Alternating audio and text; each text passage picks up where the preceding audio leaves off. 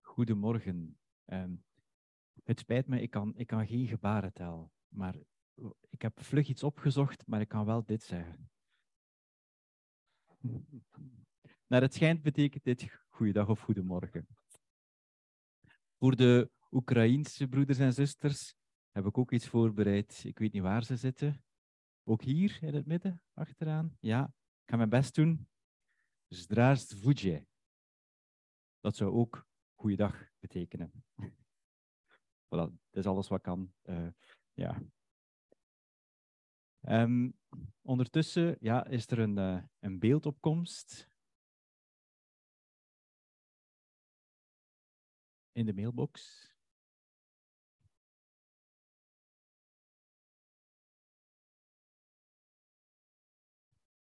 Waar het vandaag over gaat is de verloren zoon. Nee, nee, het is niet waar. Het is niet waar.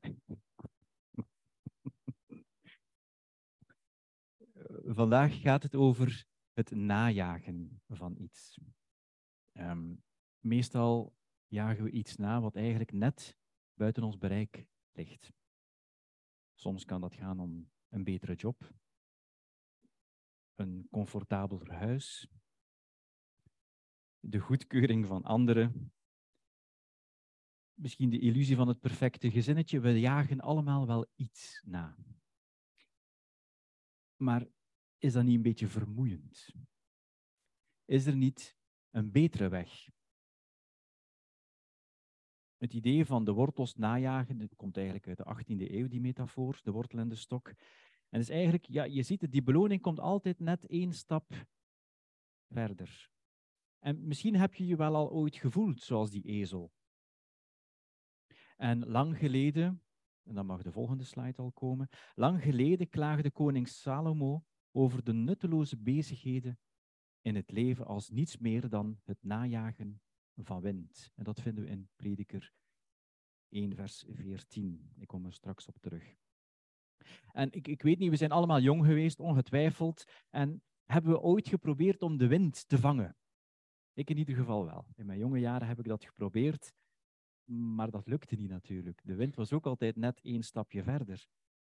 En het lastige van net nog één stapje is net dat het altijd net nog één stapje is.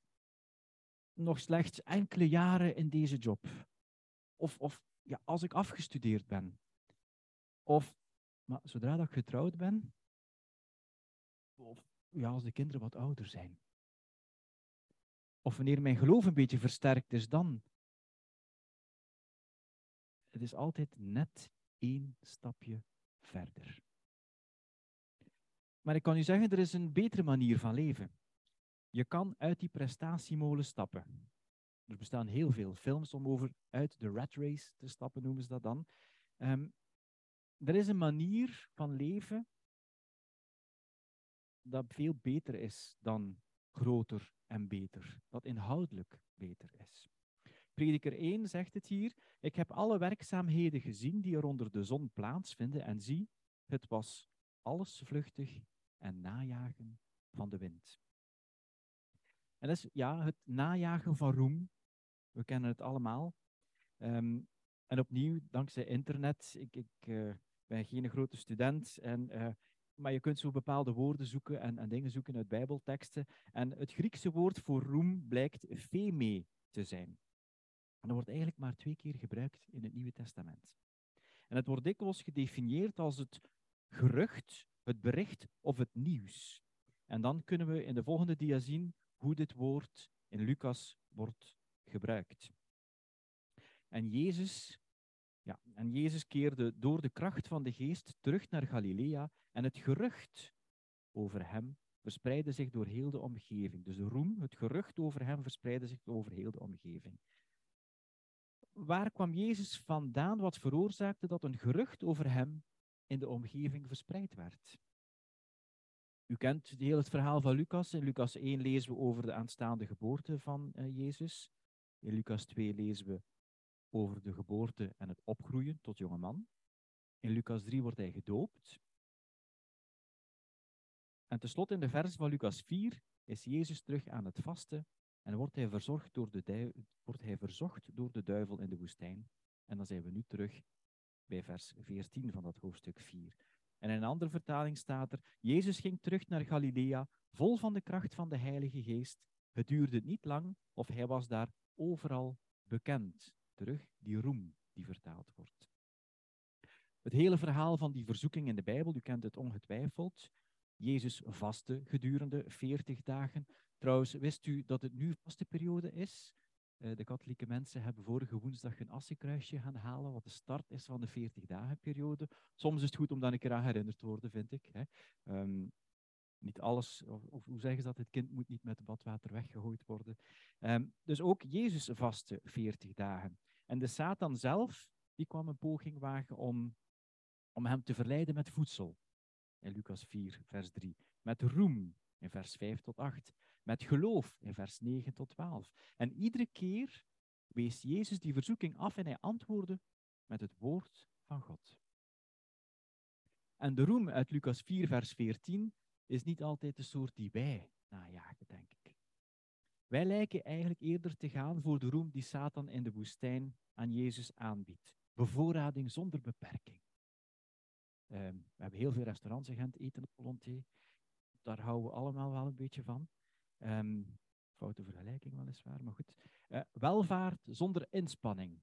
Hoe vaak wordt er niet gezegd, oh, rijk worden zonder iets te doen, daar wil ik voor tekenen. En redding zonder overgave. Dat is nogal een straffere, denk ik. Maar zo zijn we toch niet, wij? Wij zijn toch zo niet, wij doen toch zo niet? Maar dan tegelijkertijd denk ik, misschien ben ik of hunker ik wel naar erkenning op mijn werk.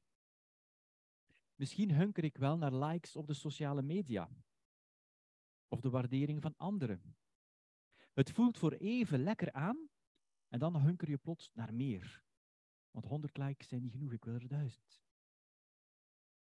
En als we eerlijk zijn, ervaren we allemaal wel zo van die momenten dat we opgemerkt willen worden. Of dat we misschien bekend willen zijn voor iets. En op diezelfde wijze biedt Satan aan Jezus geld, invloed en macht aan. Jezus werd even hard verzorgd als wij, maar hij trapte er niet in. We horen over Satans laatste verzoeking aan Jezus, waarin hij hem vraagt van een hoog gebouw te springen, zodat God hem kon opvangen. Dat, dat zouden wij toch niet durven. Dat zouden wij toch niet vragen. En tegelijkertijd denk ik dan, hebben wij ooit gebeden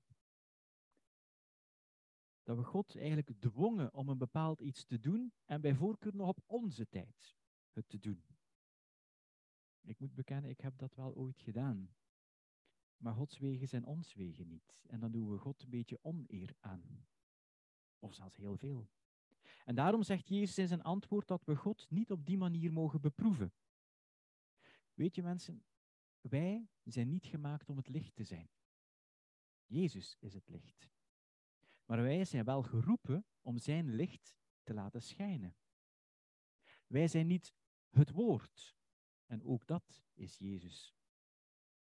Dat staat in Johannes-evangelie. Maar wij zijn geroepen om zijn woord te spreken in de hele wereld. En in Johannes vers 8, uh, hoofdstuk 8, vers 12, Jezus dan sprak opnieuw en zeide tot hen, ik ben het licht der wereld. Wie mij volgt, zal beslist niet in de duisternis wandelen, maar zal het licht van het leven hebben. In Marcus 16, vers 15. En hij zei tegen hen, ga heen in heel de wereld Predik het evangelie aan alle schepselen. En op de volgende dia gaan we zien dat we nog dingen najagen. Um, op zich is een goedkeuring, daar zou je mogen naar verlangen, op zich. Maar hetgeen wat je zal maken of kraken, is eigenlijk naar wiens goedkeuring ben je op zoek. En ik weet, het is niet altijd even gemakkelijk, want we worden aangeleerd in het leven om goedkeuring van mensen te zoeken. Als kinderen worden we geprezen door onze ouders als we iets goed doen. We genieten van die goedkeuring, dus we blijven goede dingen doen. Op school studeren we hard, op zoek naar de goedkeuring van de leerkrachten. Of misschien doen we wel iets heks om de appreciatie van ons leeftijdsgenoten te krijgen. Op de werkvloer aangekomen gaan we lange dagen kloppen en overuren maken om indruk te maken op onze bazen. Misschien kopen we wel een groter huis of een grotere woning om indruk te maken op onze buren of op onze vrienden en familie. En wat als we erin slagen om de goedkeuring van die mensen te verdienen? Dan voelen we ons geweldig. Dan voelen we ons super. De wereld ziet er rooskleuriger uit. Het geeft ons nieuwe levenslust en ons gevoel van eigenwaarde is eindelijk versterkt. Maar, je had wel voelen komen dat er een maar ging komen natuurlijk. Maar, het kan zijn dat één van die mensen er niet in slaagt om jou die goedkeuring te geven die je verwacht of die je net nodig hebt. En wanneer dat gebeurt, dan komt er een hoop ellende. Dan word je een puinhoop. Want je bent zo op zoek naar die ene like. Ik, ik heb een, post gedaan en ik hoopte vurig dat Jackie die zou geliked hebben, maar dat heeft hem niet gedaan. En ik ben er het hart van in. Ik heb al duizend en één likes gekregen, maar Jackie niet. Alleen man, wat is er gebeurd? Ik, ik ben er het hart van in. En dan begint het te vreten aan je. En het is niet omdat je op zoek was bij de verkeerde mensen dat je die goedkeuring nodig hebt. Want je gaat die nooit vinden bij mensen. Alleen God kan die diepste nood naar goedkeuring beantwoorden. En weet je wat het strafste is?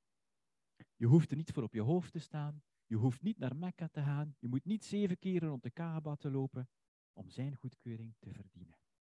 Op het moment dat je Jezus aanvaardt als je redder en hem de Heer van jouw leven maakt, dan ben je goedgekeurd door God.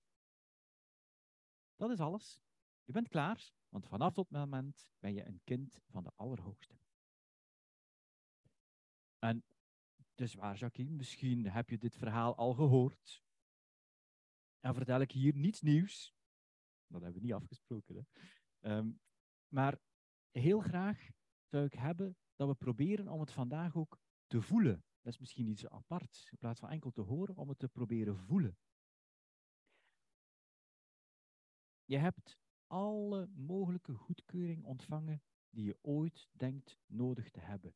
Goedkeuring die nooit of te nemen zal ontbreken of falen, want je waarde is verzekerd en je kan rusten in die goedkeuring van God. En misschien een vraagje die ik naar jullie wil gooien om mee te pakken in de rest van de week. Naar wie of wat kijk jij uit op dit moment voor die goedkeuring? Misschien hunker je wel naar een bevestiging van je vader of van je partner. Maar hoe zouden jouw relaties veranderen als je God toeliet om die nood naar goedkeuring te lenigen? Die wil ik je gewoon even meegeven. En in plaats van naar God zelf te streven, is roem najagen hetzelfde als streven naar iets wat alleen God toebehoort. En dat is de oudste verzoeking die er in de Bijbel te vinden is. Trap er niet in. Wanneer je de volgende keer geconfronteerd wordt met die verzoeking van roem, doe dan wat Jezus deed. Laat Gods licht schijnen door zijn woorden te spreken. En als je dat doet, zal Lucas 4, vers 14 herleven, want zijn roem zal verspreid worden. En Galaten 10, 1 vers 10. Um, ja, um, daar staat, want ben ik nu bezig, ja, wat ben ik nu bezig mensen te overtuigen of God? Of probeer ik mensen te behagen? Als ik immers nog mensen behaagde, zou ik geen dienstknecht zijn van Christus. En Titus 3, vers 4 en 5 nog even. Maar toen de goedertierenheid van God onze zaligmaker en zijn liefde tot de mensen verschenen is, maakte hij ons zalig. Niet op de grond van werken van rechtvaardigheid die wij gedaan hebben, maar vanwege zijn barmhartigheid, door het bad van de wedergeboorte en de vernieuwing van de Heilige Geest. En als we nu even terugkeren naar Salomo, als het op Bijbelse koningen aankomt, heeft niemand zoveel verwezenlijkt als Salomo. Israël floreerde onder zijn heerschappij. Hij hield toezicht tijdens de bouw van de tempel van God. Hij bouwde voor zichzelf een koninklijk paleis. Machthebbers wilden lange afstanden afleggen om zijn rijkdom te zien. Ze brachten hem gouden geschenken en juwelen en hij kon iedere vraag beantwoorden die hem gesteld werden. Je had Psalm 119 nog niet gelezen, denk ik. Hij kon kiezen uit vele vrouwen en hij werd gezegend met elk goed ding wat men tijdens zijn hele leven lang had kunnen wensen. Als er iemand gelukkig zou zijn met wat hij verwezenlijkt had in het leven, dan zou het Salomo moeten zijn, denk je dan. Maar in het boek Prediker toont Salomo ons een heel ander beeld. Hij zegt letterlijk: Daarom heb ik een hekel gekregen aan het, aan het leven. Al het werk op aarde stond mij tegen. En hij legt het zo uit. Ik kreeg een gevoel van afkeer toen ik bedacht dat ik alle vruchten van mijn harde werken aan anderen moest nalaten. Dus Salomo had wel iets begrepen, denk ik dan. We kunnen het niet allemaal meenemen in het volgende leven. Onze promotie, ons huis, onze trofeeën van onze sportprestaties, onze wagens, onze herinneringen aan de droomvakanties die we gedaan hebben, die blijven achter. Maar wat is er dan wel belangrijk of werkelijk belangrijk in dit leven? En dan hebben we opnieuw een volgende dia. En Salomo had een antwoord gevonden op die vraag. Aan het einde van het boek Prediker kwam hij tot deze conclusie. Heb ontzag voor God en volg zijn geboden op. Want dat is de opdracht voor iedere mens. En op het eerste gezicht lijkt dit niet de meest inspirerende conclusie ooit, denk ik dan. Maar laat het ons nog eens lezen. Heb ontzag voor God, volg zijn gebeden op, want dat is de opdracht voor ieder mens. Dus Salomo zegt dat we de dingen zouden moeten verwezenlijken in ons leven. Ontzag hebben voor God. Dat betekent Hem liefhebben, Hem respecteren en doen wat Hij vraagt. Maar in de wereld zijn we toch gewoon van, ja, wat horen we al? Allee, kom aan, ga ervoor. Geef niet op. Allee, doe maar, leef toch maar één keer. Had dat toch niet laten liggen? Koop dat gewoon, wat kan dat kwaad? Of doe dat gewoon, wie gaat weten? Maar God zegt, heb God lief. Doe het goede. En denk er eens over na hoe toegankelijk dat is voor iedereen. Het maakt niet uit of je single bent, of dat je getrouwd bent, of dat je rijk bent, arm, jong, oud, gezond of ziek. Heb God lief en doe het goede. Maar waar gaan we dan naartoe? Wat is die laatste reisbestemming? Waar we ook naartoe gaan op een gegeven moment, is dat we natuurlijk weten naar waar we naartoe gaan. Als we op reis gaan, is het misschien wel handig dat we weten naar waar dat we gaan. Want dan sta je misschien in Zaventem of stap je in je auto en heb je geen idee naar waar je moet vertrekken. Het probleem met de wereld om ons heen is dat we eigenlijk overladen worden met dingen die we zouden moeten doen. We zouden moeten roem najagen. We zouden moeten goedkeuring verwerven. En nog veel meer van die dingen. Maar er zijn zoveel bestemmingen die op ons afkomen, dat het uiteraard niet verwonderlijk is dat heel veel mensen de pedalen kwijt zijn. En als ze niet weten, waar moet ik nu naartoe? Want er komt te veel op hen af. Er komt te veel op ons af. En we zoeken gewoon allemaal richting in ons leven. En als we enkel maar in staat zijn om naar één bestemming tegelijk te gaan, wat zou die bestemming dan moeten zijn? Um, in de volgende slide gaan we dat dan zien. Het standaard zondagschoolantwoord zou Jezus zijn, hè? Uh, maar dat is het niet. Hebreeën 12 en de eerste twee versen maakt dit wel duidelijk. We dienen onze ogen te richten op Jezus. Wanneer we naar Hem toe rennen, zullen we niet alleen Hem winnen, maar ook al het andere wat we nodig hebben. Hij betaalde de straf van onze zonde en Hij verzekerde ons van eeuwig leven.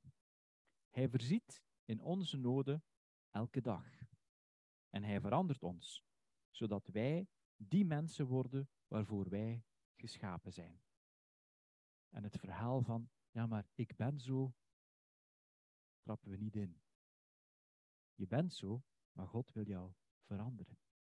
Zodat jij wordt tot de mens waarvoor we geschapen zijn. En dan wil ik u nog een paar praktische tips meegeven als afsluiter.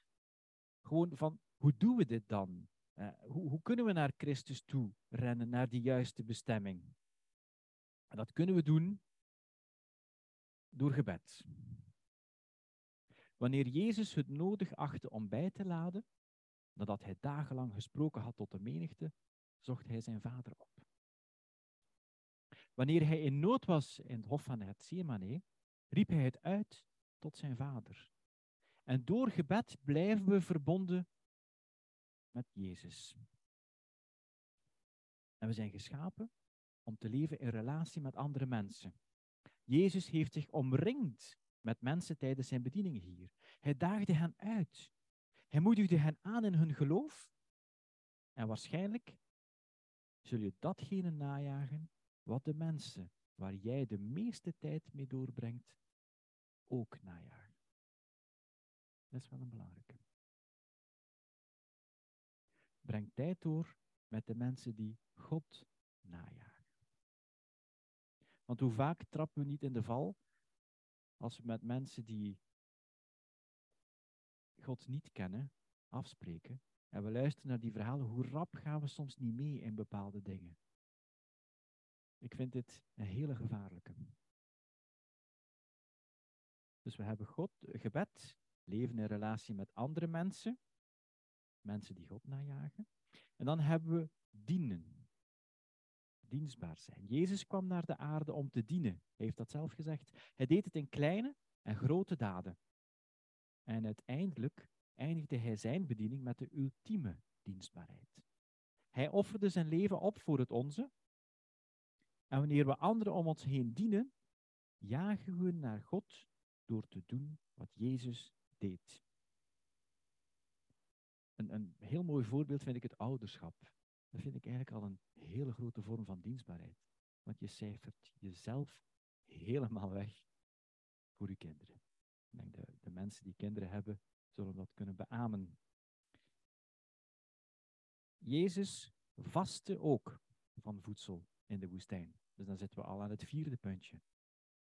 Ook vastte hij van de tijd die hij bij mensen doorbracht door weg te gaan en stilte en eenzaamheid op te zoeken.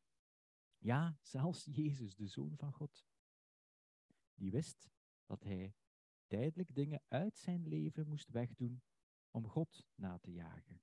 En misschien moeten wij ons afvragen, wat kunnen wij nu uit ons leven wegdoen om God na te jagen?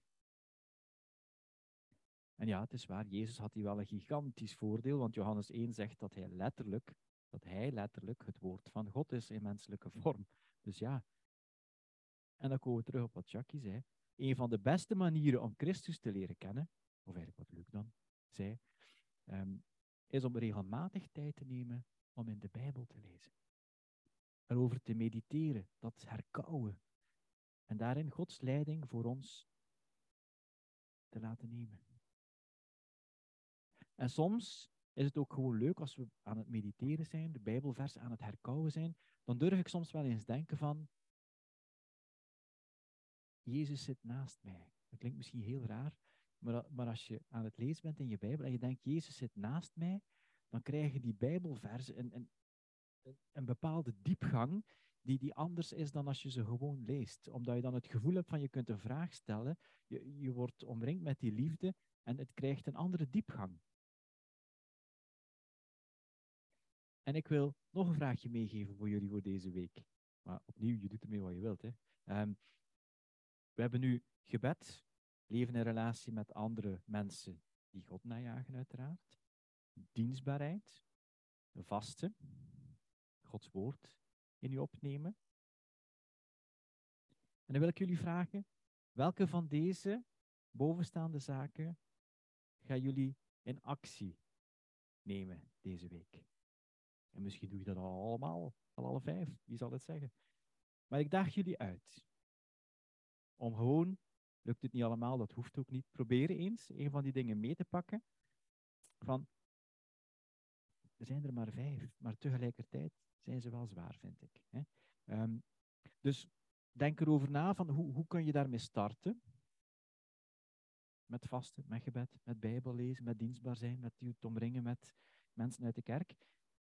Met wie wil je erover praten? Dat is misschien ook niet onbelangrijk. Je hebt uw oudste in de kerk, of misschien andere broeders en zusters waarmee je het kwijt kunt.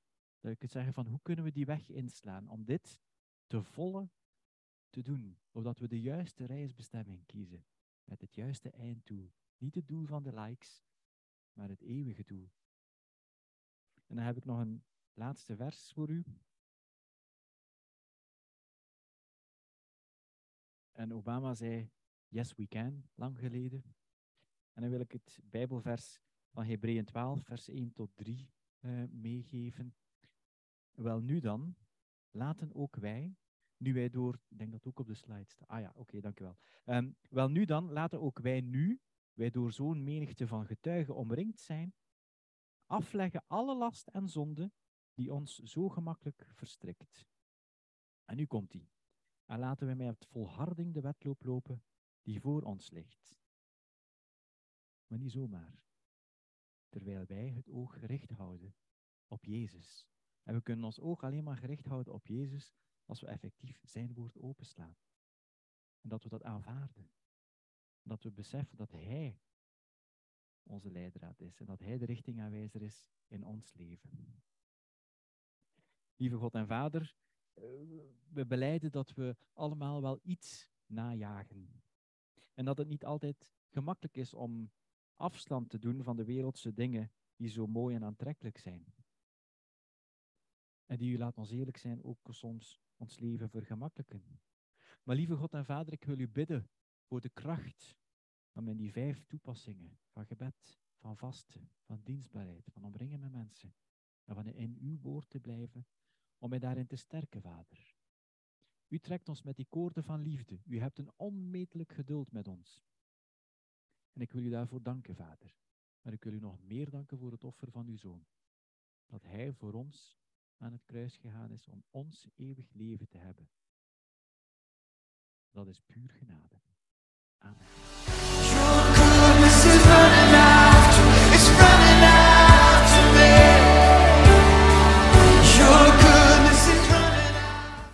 Wil je naar aanleiding van deze preek napraten of heb je verdere vragen?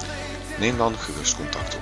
Dat kan via veg.deburg.gmail.com of kijk op onze Facebookpagina VEG De Burg.